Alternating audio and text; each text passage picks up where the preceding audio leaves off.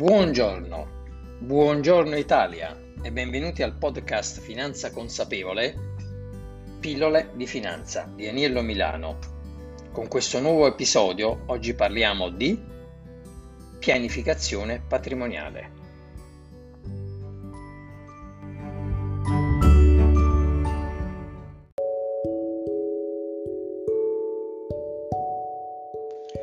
Ma cos'è questa parola che spesso sentiamo così frequentemente sui media?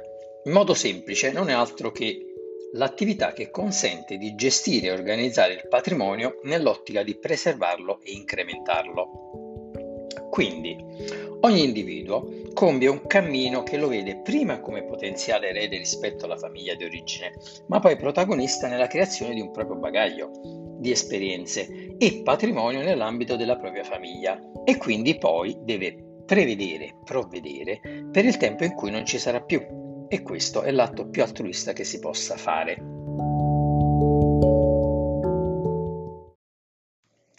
Questa forma di pianificazione si compone di una serie di azioni legali strutturate in modo tale da consentire alla persona di conservare i propri beni e, cosa più importante, esercitare il controllo su come dividere la proprietà ed il trasferimento agli eredi. Specifichiamo meglio. La pianificazione successoria è quindi quell'attività che consente di pianificare ed organizzare il patrimonio per preservarlo, ottimizzarlo ed incrementarlo nel tempo, al fine di trasmetterlo alle future generazioni, attuando un passaggio anche in un'ottica di ottimizzazione dello stesso da un punto di vista fiscale. Attenzione però, le dinamiche relazionali influenzano fortemente la pianificazione successoria. Le esigenze sono infatti diverse a seconda della realtà familiare e affettiva di cui la persona è parte.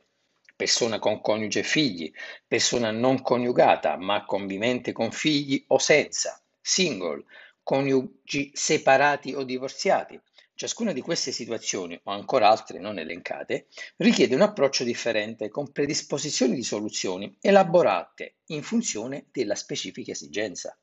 Entriamo nel merito quindi. Pianificazione testamentaria, attività di destinazione dei propri beni attraverso l'utilizzo di uno strumento specifico che poi spiegherò. Ma prima chiariamo la pianificazione testamentaria non è riservata solo ai più ricchi, ma a tutti coloro che possiedono proprietà o denaro, quindi un patrimonio piccolo o grande che sia, e devono, dovranno poi gestire un'eredità. Quindi rappresenta l'insieme delle attività volte a organizzare e preservare il passaggio generazionale. Considerando la vastità dell'argomento, ci sarebbe da trattare vari strumenti, dalla fiduciaria al trust, dal patto di famiglia alla legge dopo di noi, una varietà di strumenti legali e fiscali con cui è possibile appunto implementare una pianificazione, ma per brevità consideriamo in questo momento un solo strumento, quale? Il testamento. Cos'è il testamento? Partiamo dal dire che ha carattere patrimoniale e carattere non patrimoniale, ossia disposizioni circa la propria sepoltura, disposizioni sulla donazione dei propri organi, quindi che non hanno appunto un contenuto specifico patrimoniale. Un'altra caratteristica è che il testamento è unilaterale, personale, revocabile, formale e ha grande autonomia in quanto al contenuto. Ma quanti tipi di testamento esistono? Partiamo da elencarne alcuni. Atto pubblico, che altro non è che un atto dal notaio, con cui ovviamente ci sono i relativi costi e si divide in atto pubblico e atto segreto, entrambi fatti tramite un notaio, con i relativi costi appunto di eh, redazione e di conservazione. Altro tipo di testamento è quello olografo, fatto con scrittura privata, ed è l'unico testamento in cui non è richiesto l'intervento del notaio, ma deve essere necessariamente integralmente scritto, sottoscritto e datato dal testatore, cioè da colui che lo fa, peno, pena la nullità. Altra suddivisione che eh, eh è prevista dal codice civile sono i testamenti speciali, e già dalla parola si intuisce i testamenti speciali sono caratterizzati da una semplificazione delle formalità, data la situazione e la loro validità cessa decorsi tre mesi dalla cessazione delle condizioni eccezionali che hanno giustificato appunto la redazione del testamento speciale. Ma quali sono queste condizioni eccezionali? Pochi di voi probabilmente conosceranno queste caratteristiche e sono le seguenti condizioni eccezionali. A bordo di nave, a bordo di aereo mobile, in caso di, ahimè, malattie contagiose o calamità pubbliche o infortuni e militari in operazioni belliche. Cosa importante da sottolineare, ritornando alle caratteristiche, alle caratteristiche, del testamento, è che è sempre revocabile e si può revocare una tipologia di testamento anche con un altro di diversa tipologia, tipo il segreto con l'olografo. Viste le molte sfaccettature dell'argomento, mi limito ora solo ad elencare quelle che sono secondo me le casistiche che dovrebbero portare a fare testamento. 1. Libertà di scelta.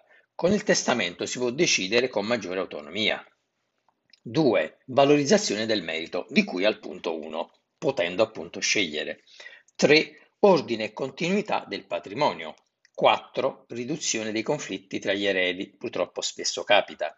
5. Ottimizzazione fiscale. Anticipare certi passaggi generazionali può portare a dei risparmi fiscali.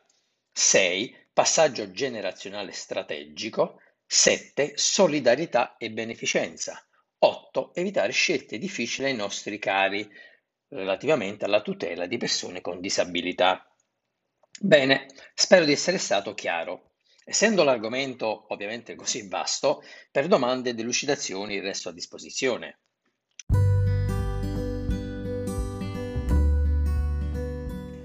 Tutto ciò che realizzo è fatto per aiutare le persone a sentirsi sicure e a gestire ogni aspetto della loro patrimonialità, in modo che possano vivere una vita con poche preoccupazioni e nessuna difficoltà possa poi presentarsi nella gestione del loro patrimonio.